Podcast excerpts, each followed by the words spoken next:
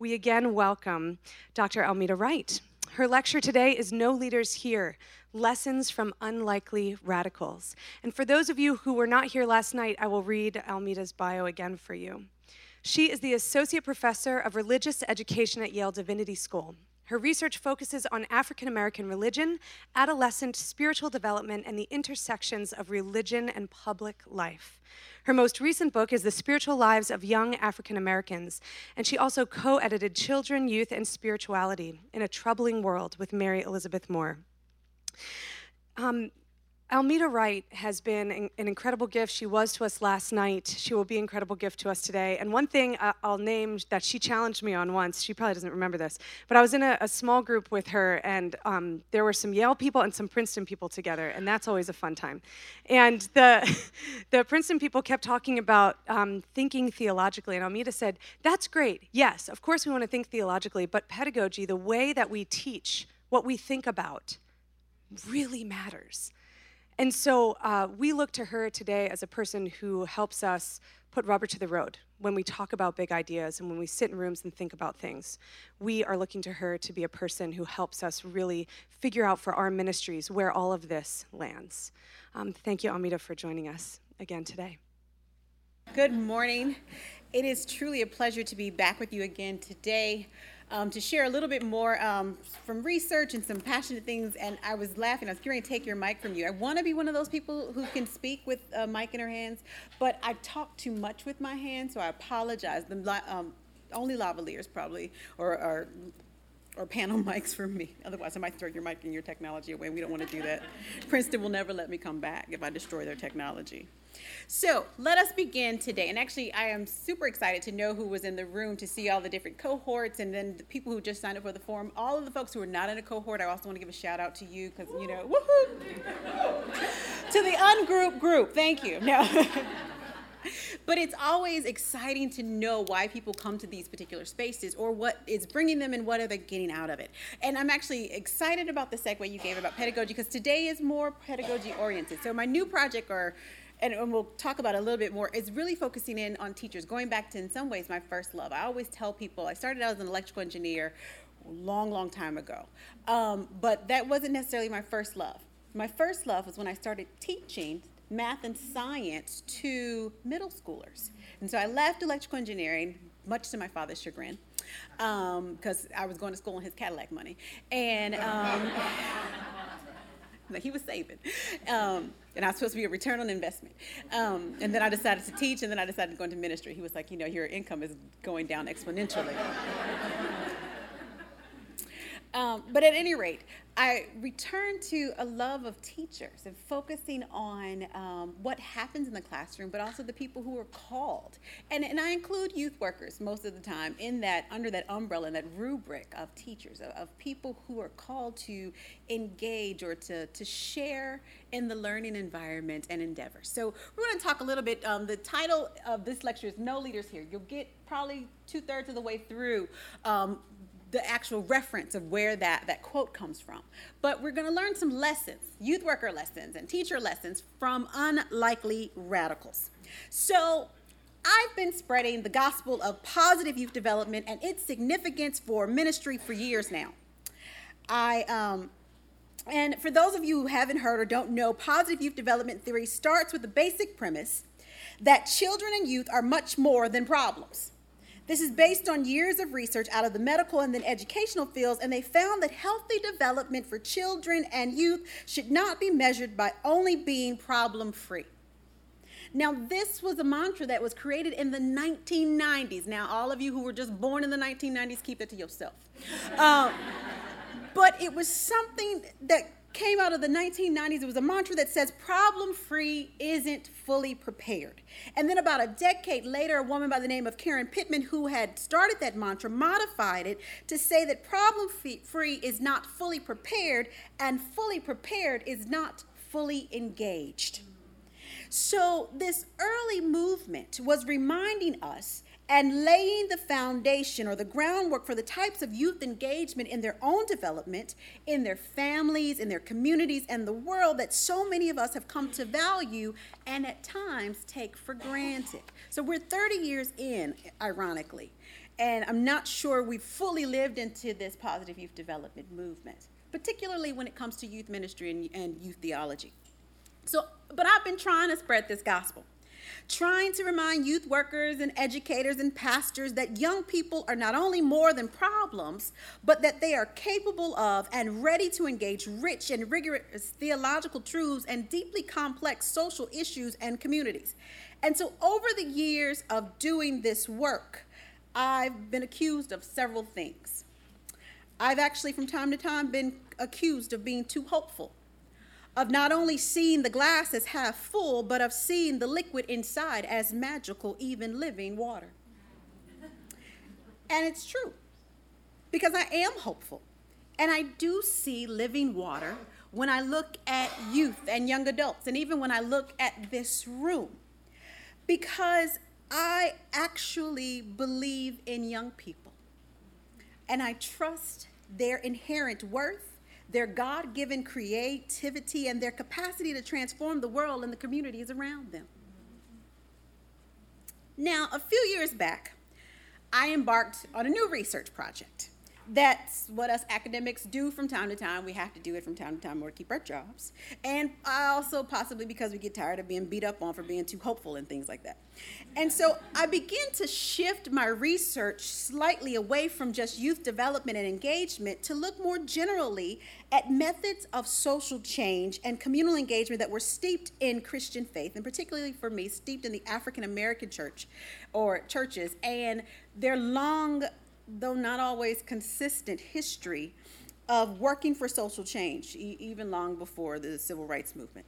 And so, this research into the pedagogies and practices of social change movements led me to an amazing but often um, under celebrated teacher and civil rights leader, Septima Poinsett Clark. Now, Clark is and might appear to be an unlikely figure and inspiration for talk on youth ministry, as she was a senior citizen, if you will, before she came to prominence. Before she began to really work on a national on national civil rights issues. But as I researched Clark, I found that she was a woman of deep faith and conviction. And Clark, though an unlikely radical and an unlikely youth worker, dedicated her entire life to teaching children and youth and then later adults in the primarily rural South, in Charleston, um, actually outside of Charleston, South Carolina, how to read and write and to engage their communities. And she writes this of her own work. Read with me, or reflect on this as I read this. I am a Negro, born black in a white man's land. My name is Septima Clark. I am a teacher. I have spent nearly all my adult life teaching citizenship to children who really aren't citizens. These words, and it came out of like a quick little newspaper. Like I did archival research, um, and I love, by the way, combing through old papers in Charleston, South Carolina. If you ever get a chance to do archival research, go to Charleston. Even if you don't even have research that's there, just go because the food is great. Now, but, and the people are kind most of the time but it was in this little pamphlet, Champions of Democracy. It looked like something they put together maybe as a flyer, like a little, you know, kind of ditto sheet thing. And inside was this couplet, this poem that she had written to describe her work and to kind of with pictures and like black and white photos of what it was that she was doing. But these words, interestingly enough, became a helpful synopsis of the tensions and the struggles of, of the work of many African American educators and activists, and educators around the globe who are trying to do truly transformative work. Clark's work pushes um, us to wrestle with the realities of both the extremely slow process of working for social change as well as to remind us of the tremendous faith and commitment and effort needed to keep working, even when she knew that the basic skills and rights that she was pushing for were in direct opposition to what the dominant society desired for her and for her children and family, students, and community.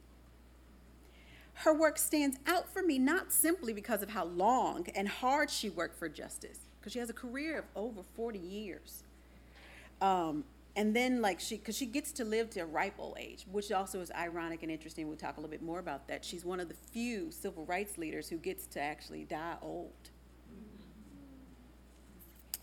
Um, But I'm excited about her. I was drawn to her because of the methodologies that she used for community engagement and transformation.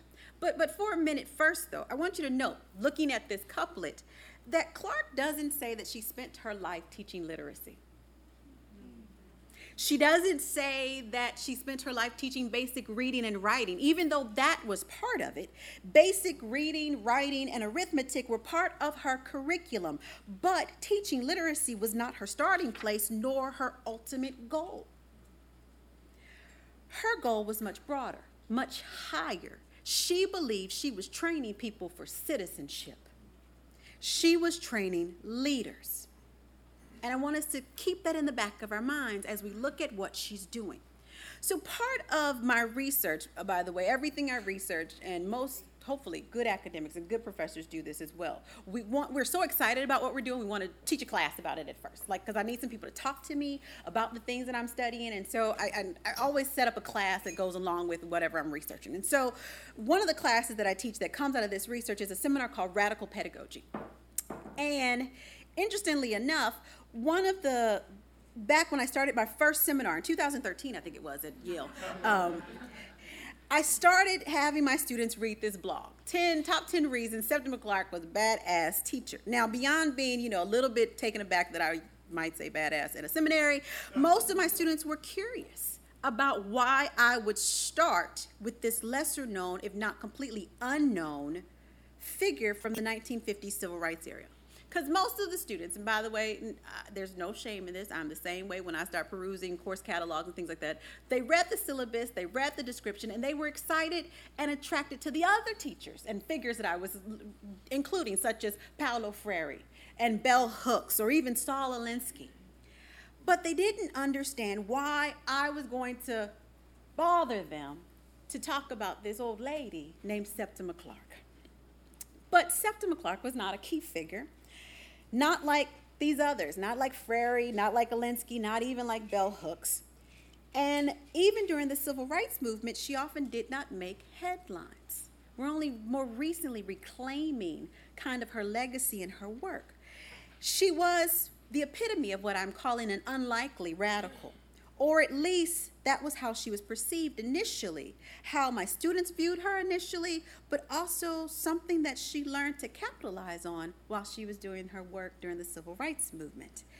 Because it's interesting, radical leaders don't just emerge when they're 50 or 65 years old. but we saw or can see, if you look through her life, many aspects of activism and commitment to social change long before she gets fired from the Charleston Public Schools for refusing to conceal her NAACP membership in 1956.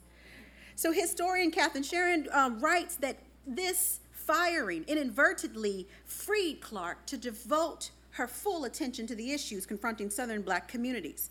It's in the mid 1950s that Clark, after spending almost 40 years working in rural segregated schools and then fighting to teach in the city segregated schools. And I need you to understand that segregation had multiple layers in the South.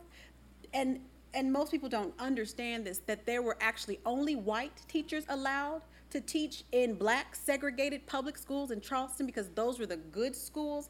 And then the black teachers taught in segregated black schools in the rural country. So she was teaching in Johns Island. And at the time she started there, she was in a one room kind of schoolhouse, things that we think happened way, way back in the day, with like a potbelly stove and multiple age groups and only a little slip to kind of like shuttle, like boat, to take her from Charleston proper out to Johns Island. They hadn't built the roads up, they hadn't built the bridges to go out there um, now. And there's still parts of the South that are kind of isolated culturally and economically and resource wise because of these kind of infrastructure issues. This is where she was working and, and living and, and protesting.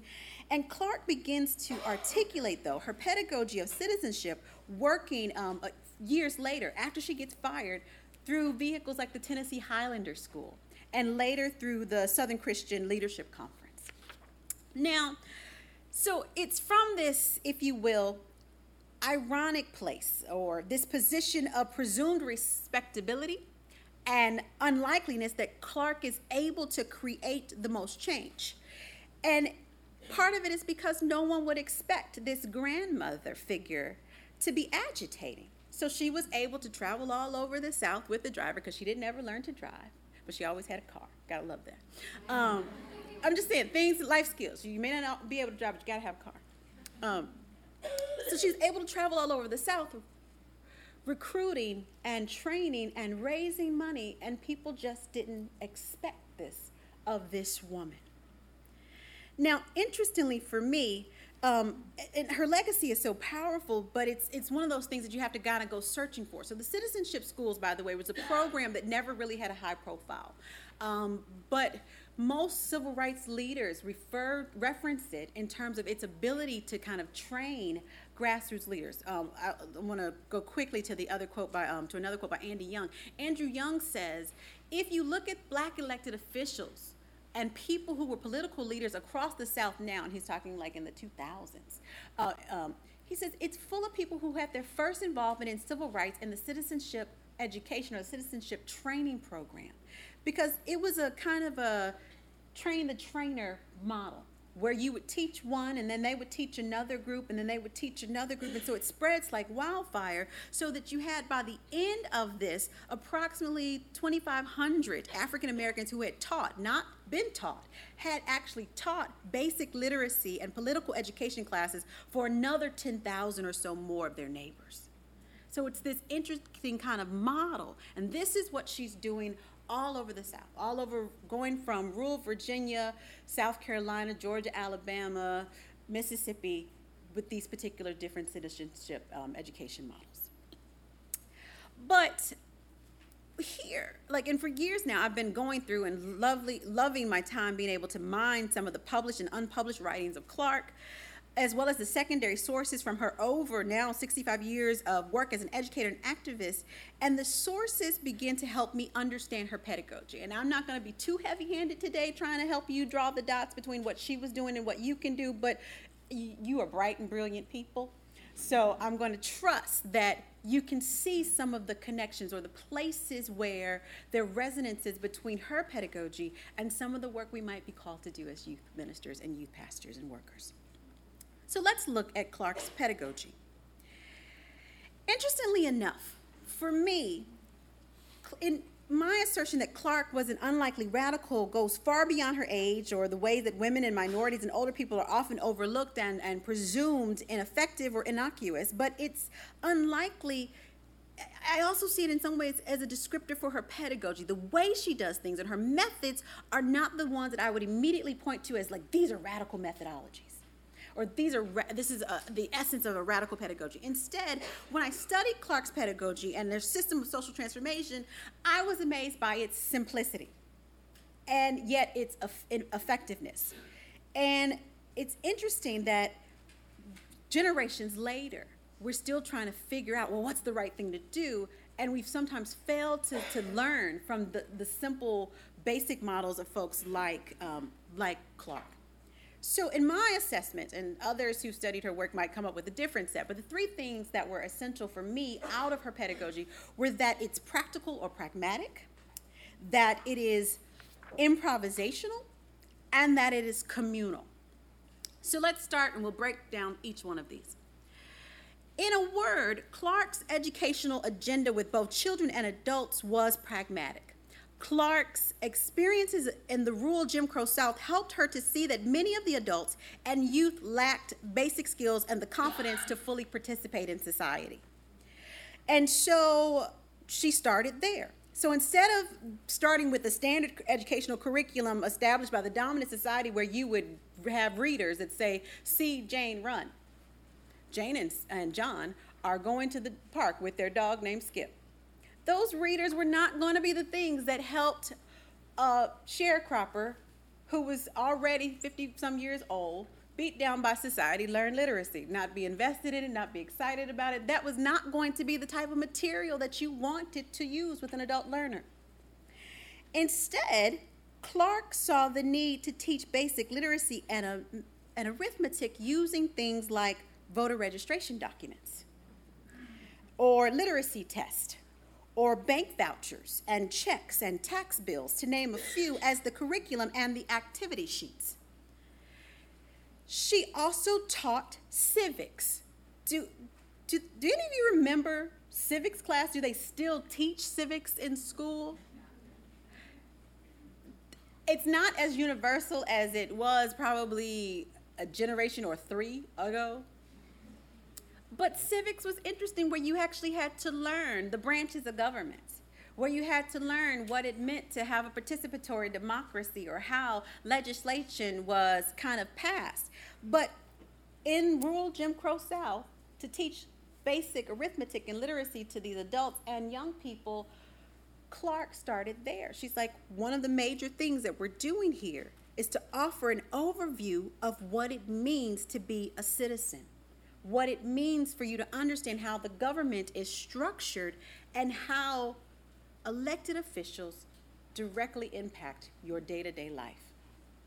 It's ironic, by the way. I was looking through most of her resources, and none of it, or very little of it, had to do with national politics, but there was a whole lot about local government. Because I think Clark understood that a mayor or an alder or a county clerk had a lot more power over what was going to happen, whether or not you were going to get to register to vote or whether or not you were going to get your property bills done right, more so than anything that was happening in the White House.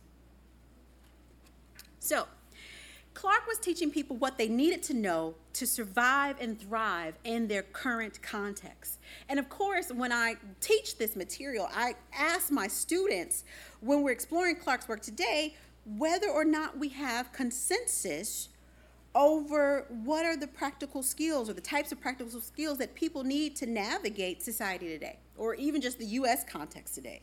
And who's teaching those skills? Are we teaching them? Can we expect that they're happening in public schools? Clark clearly had no expectation that they were going to happen in the segregated schools of, of the South.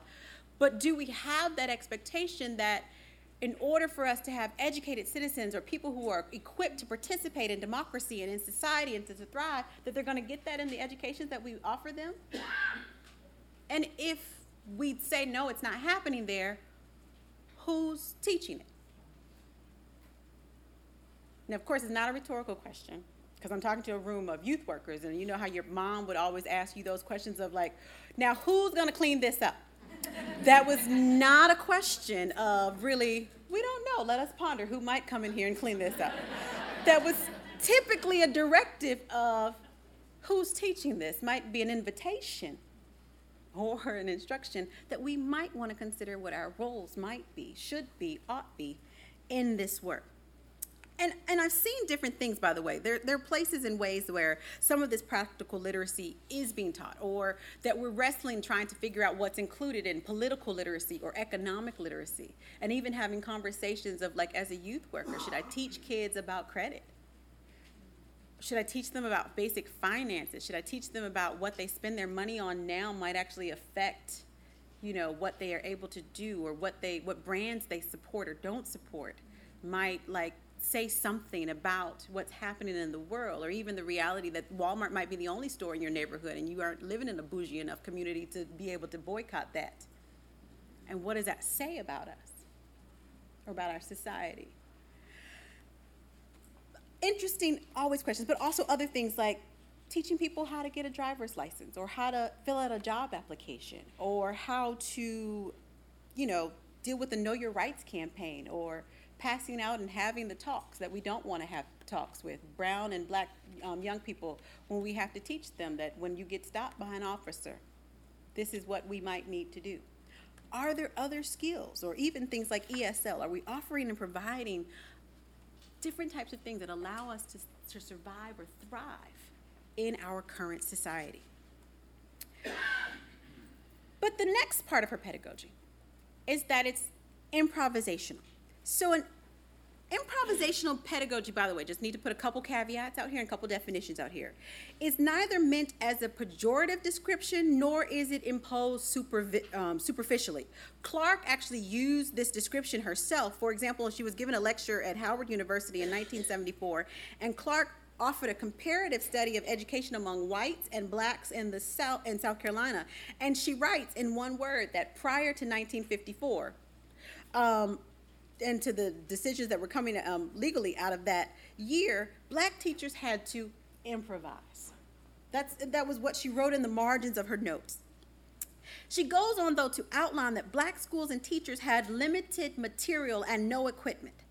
And even when there was a quote unquote book rental program, parents, most parents couldn't afford that. And so you still had a group of, t- of students who didn't have what they needed basically to, um, to operate in the classroom. But you juxtapose that against the white teachers who had things, as she writes, workbooks and a variety of books, or even access to a library. Imagine that you are legally cut off from the resources that you would need in order to try to make improvements in your own life. Systems are designed to get the results that they get.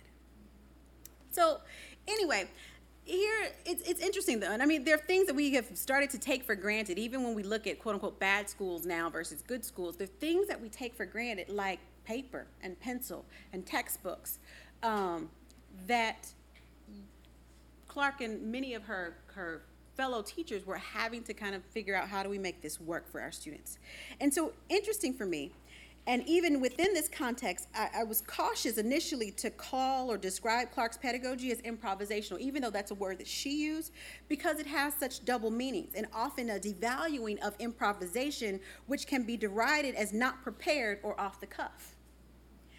And describing for me Clark's pedagogy as improvisational does not indicate a lack of training, preparation, or experience. In fact, I'm trying to argue that it's the exact opposite. She had to be more trained and more prepared, such that in that moment when she encountered challenges, she actually had the skills she needed to improvise. So, interestingly enough, it's, it's important for us to not overlook the skill, the care, the wisdom, and the courage that it takes to improvise, to actually risk trying something that one has not done before, seeing if it will work, and being brave enough to go with it if it does or change if it doesn't. Unlike most top down educational reform or generic philosophies of transformation, improvisational pedagogy is flexible. It is open to risk. Improvising includes the willingness and ability to create using whatever is available. One of the gifts and legacies of African Americans is an ability to improvise, to make do, to create or transform the limited things that are available into something amazing or spectacular. Hence the image up here. Most of you can see, or uh, you can't see the quote in the bottom, the credit. This is a, a quilt um, from an African American quilt ma- making called Improvisation. It's from a San Francisco Craft and Folk Art Museum. But quilting often were these improvisational art forms where you took the scraps of what you had, pieces of cloth. And by the way, my favorite thing when you see a good quilt is to look at the back. Because my grandmother used to make quilts, and they were often quilted on the back of flour sacks or other types of things where you're not like, you know, you didn't go out and buy a special backing. You used what you had and, and then layered it with different things to see, to make something that was now beautiful that's now in the Smithsonian. But there were things really just designed out of love and a little caretaking to try to keep your families warm. So interesting thing for me, Clark's pedagogy and her early teaching experience is no exception to this principle because improvisational quality often gets highlighted in terms of using like these limited resources to create amazing things. And we think about it often with, with cuisine. Like you know you're a good cook, cook if you can improvise. If they give you a box of stuff and you can say, well, let me see what I got. So I have to have extreme skills if you give me a piece of pig fat and some some some some field greens and I have now made something for you that you have now like, wait a minute, that's Swiss chard with a, a little bit of. Um, no. so, but there's a way also, even with jazz and scatting and freestyle, and even I dare say preaching, in which improvisation are skills that we don't say are just off the cuff, but are highly crafted art forms and when we look at pedagogy, Clark is pushing it this way as well. She's saying, Here I am.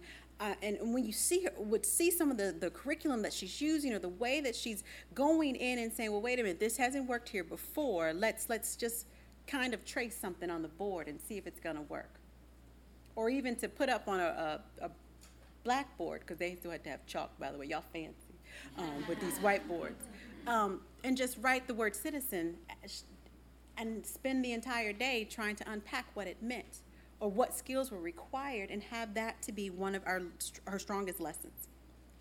So it's interesting, and I, I appreciated this idea of capitalizing on what was already available, but it also meant for Clark taking time to cultivate the human resources or the people power. And so Clark improvised in order to create what we would call student centered learning now, or student centered learning community but also to cultivate leadership among the common folk, employing them first as teachers and then as a cadre of organic local leaders and change agents, which brings us to the third dimension of her pedagogy that it was communal.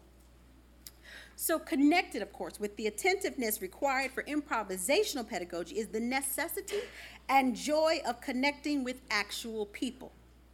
Clark and her fellow teachers are credited with having higher success rates in the rural South and in rural South Carolina than national literacy programs with proven national track records. They were more successful, though, because they valued the dignity of the people.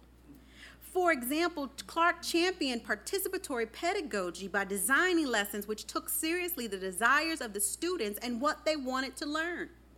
As a rule, she selected teachers who would never consider themselves superior to their fellow learners.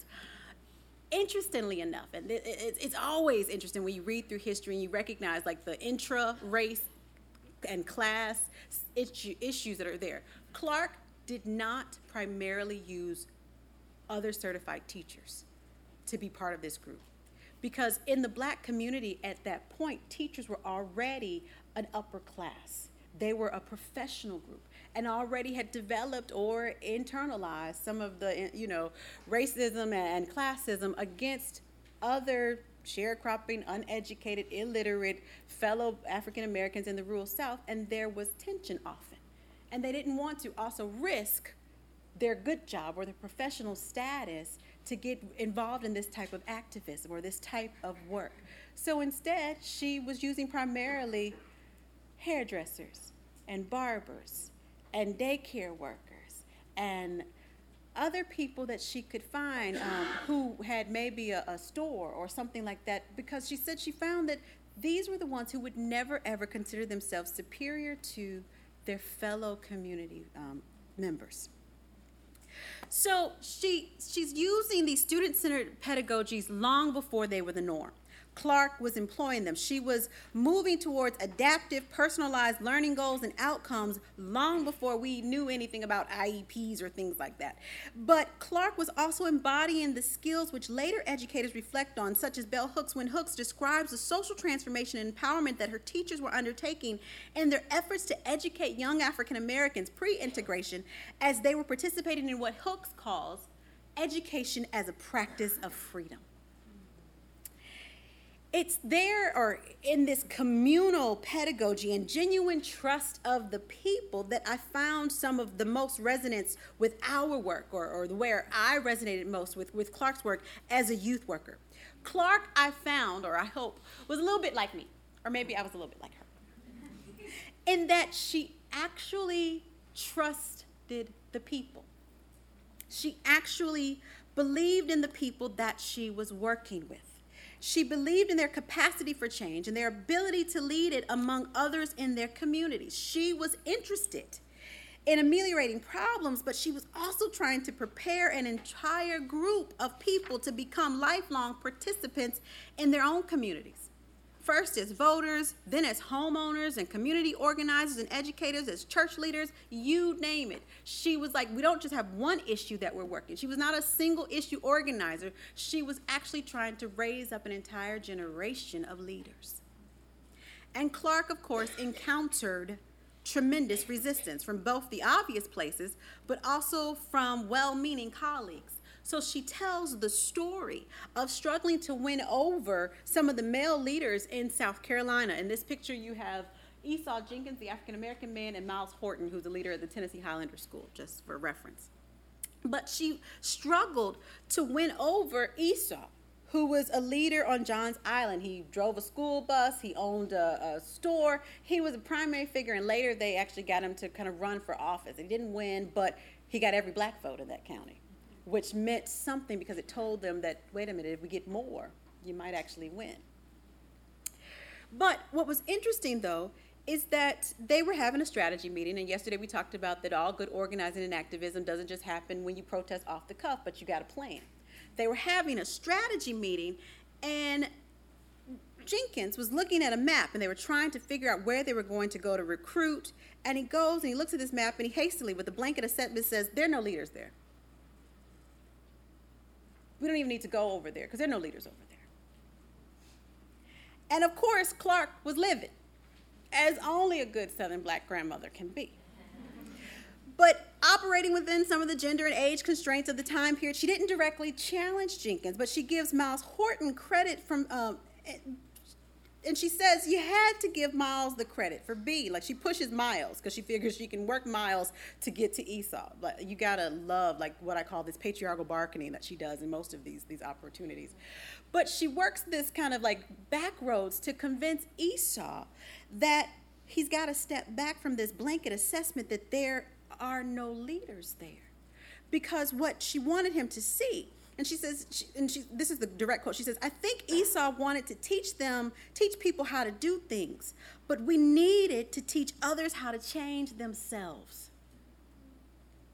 So Clark also, by the way, this wasn't the only person she ever called out. She also called out other key male organizers that we know from civil African American um, civil rights in the 1950s, such as Aaron Henry and James Bevel and Amzie Moore. She called them out for not being able to come together and work for the common good. But she also was calling out young organizers, like people like Bob Moses and um, Jim Forman, who would go into communities and try to take over and not involve the people. And these critiques that she would launch against, against these popular, wonderful, charismatic black male leaders were because for her, they were trying to do quick work, but not the lasting and effective work of actually training the people that were there. And so if you go in and try to take over the community, you look good for a day. But when you leave, is the community changed for the better? But but but wait, this idea that there are no leaders there or there are no leaders here should make us cringe, and most of us do cringe at this narrative and of the audacity of someone to put down an entire group of people or an entire area of town.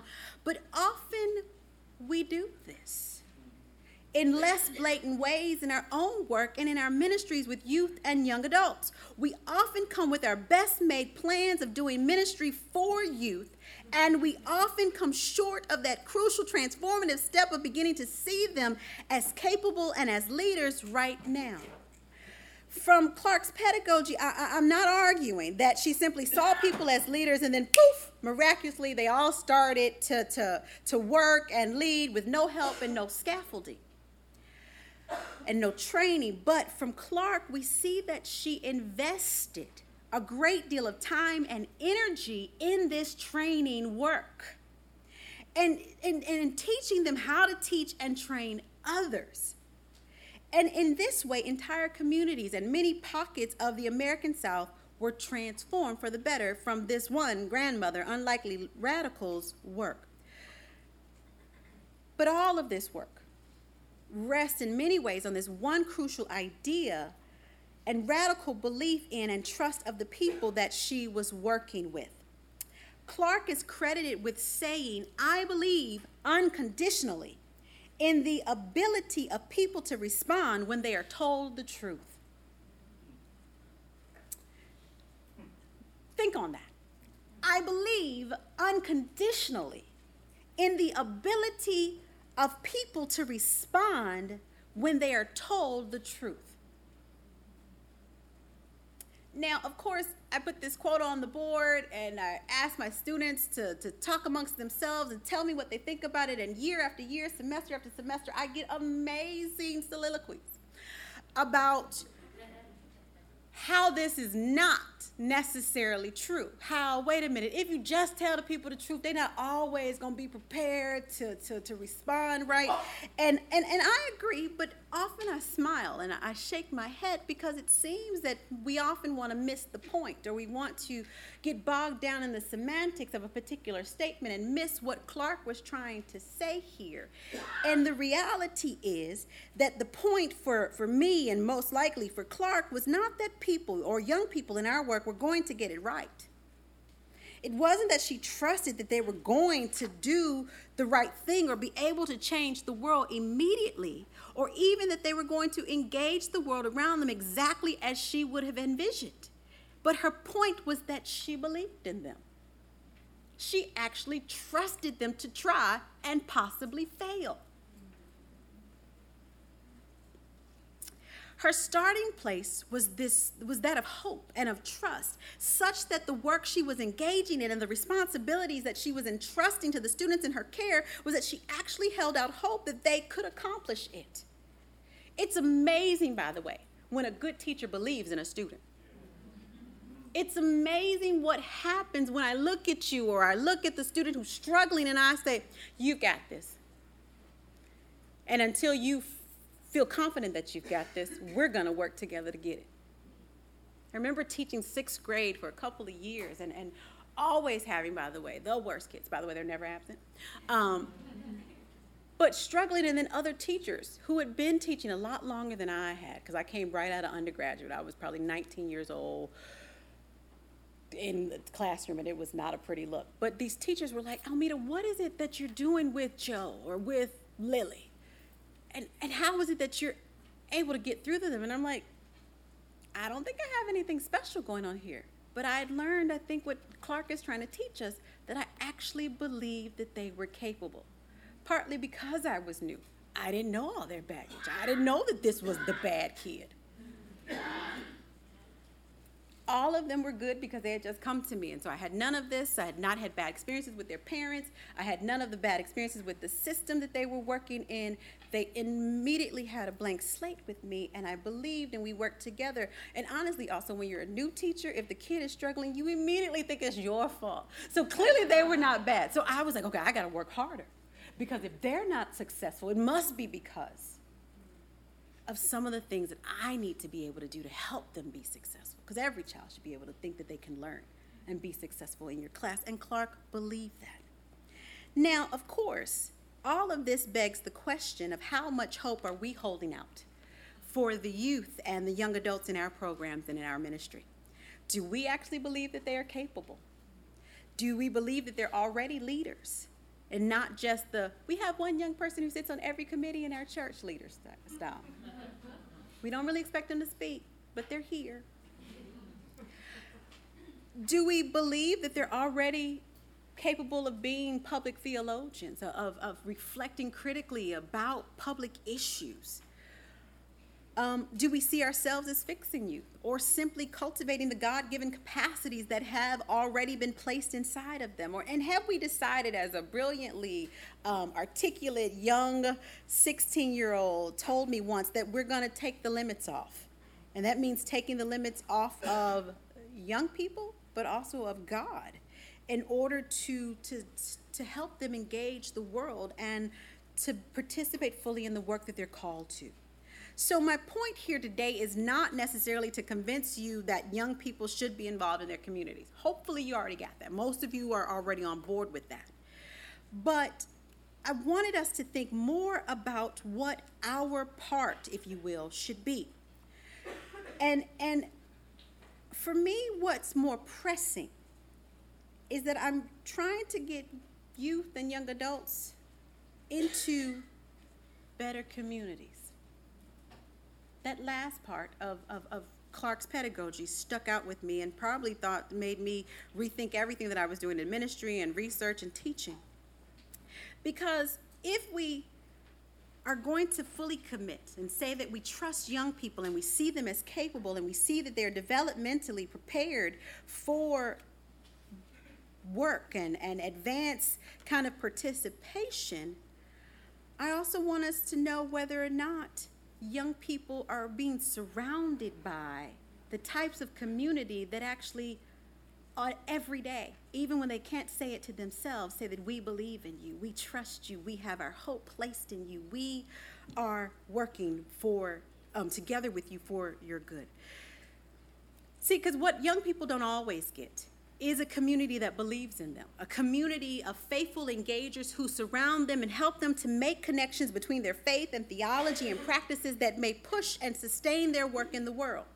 And so, in some ways, moving slightly beyond Clark's communal pedagogy, I'm reminded of the significance of communities of belonging and encouragement for youth and young adults. And for me, I grew up in one of those like small rural churches that was mostly family, and it's a strange place. And by the way, it should not be replicated. I'm not saying everybody should go back and have small rural family churches where everybody know your business. Um, not helpful. Um, but there was something, ironically, that I gained in this community. And it was unconditional affirmation and love. No matter what I did, the smallest or the largest thing, sang, baby. Great job, honey. Oh, you are doing such, and, and, and week after week, old person that I had been around since I came out of my mother's womb would come and affirm me and my presence in that space. And, and I can't imagine, by the way, that there'd be a world in which every child could have a church mother or a group of church mothers or aunties and uncles who would love on them in that way. But there is something that we might need to learn from models like that. And please, by the way, don't go back to your pastors or to anywhere else. Says we need to have affirmation, and we just need to let children stand up and say randomness and clap for them really loudly. That's n- not necessarily what I'm saying. But when they take risk, when they put themselves out there, when they take the initiative and want to do something, are we that type of community that affirms and esteems what's happening in their lives? And so I'm going to close with an with one story. And actually, I closed my, um, my most recent book with this story. Uh, and I was reminded of this young woman. Her name was Bailey. And Bailey came, was, was, was at a conference. I was a conference similar to this. It was a National Youth Worker Conference. And I'm presenting there, and we're sitting in the congregation. And Bailey is part of an urban poetry troupe and they're coming to present on um, different issues and violence and things like that. It was in Chicago. And Bailey comes to the stage and she's in tears. And we're like, what's going on? And she's in tears because she's ready to present, but her statement is, just didn't know churches like this existed.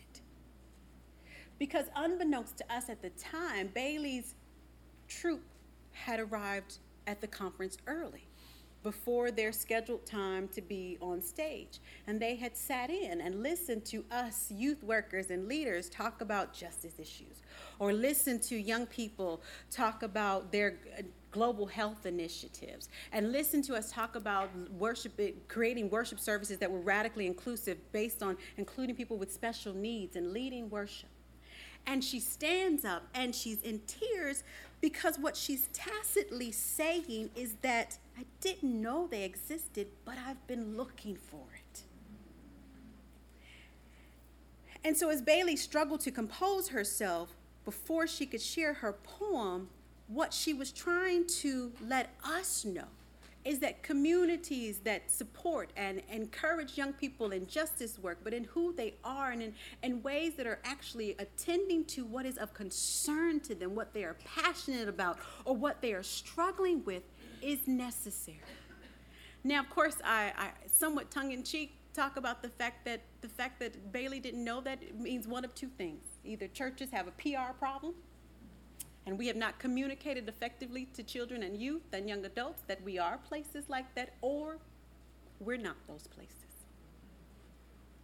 And either one of those should be a wake up call for us. Either that the good work that we think we're about should be better and more effectively communicated and modeled, or that we actually should get about that business.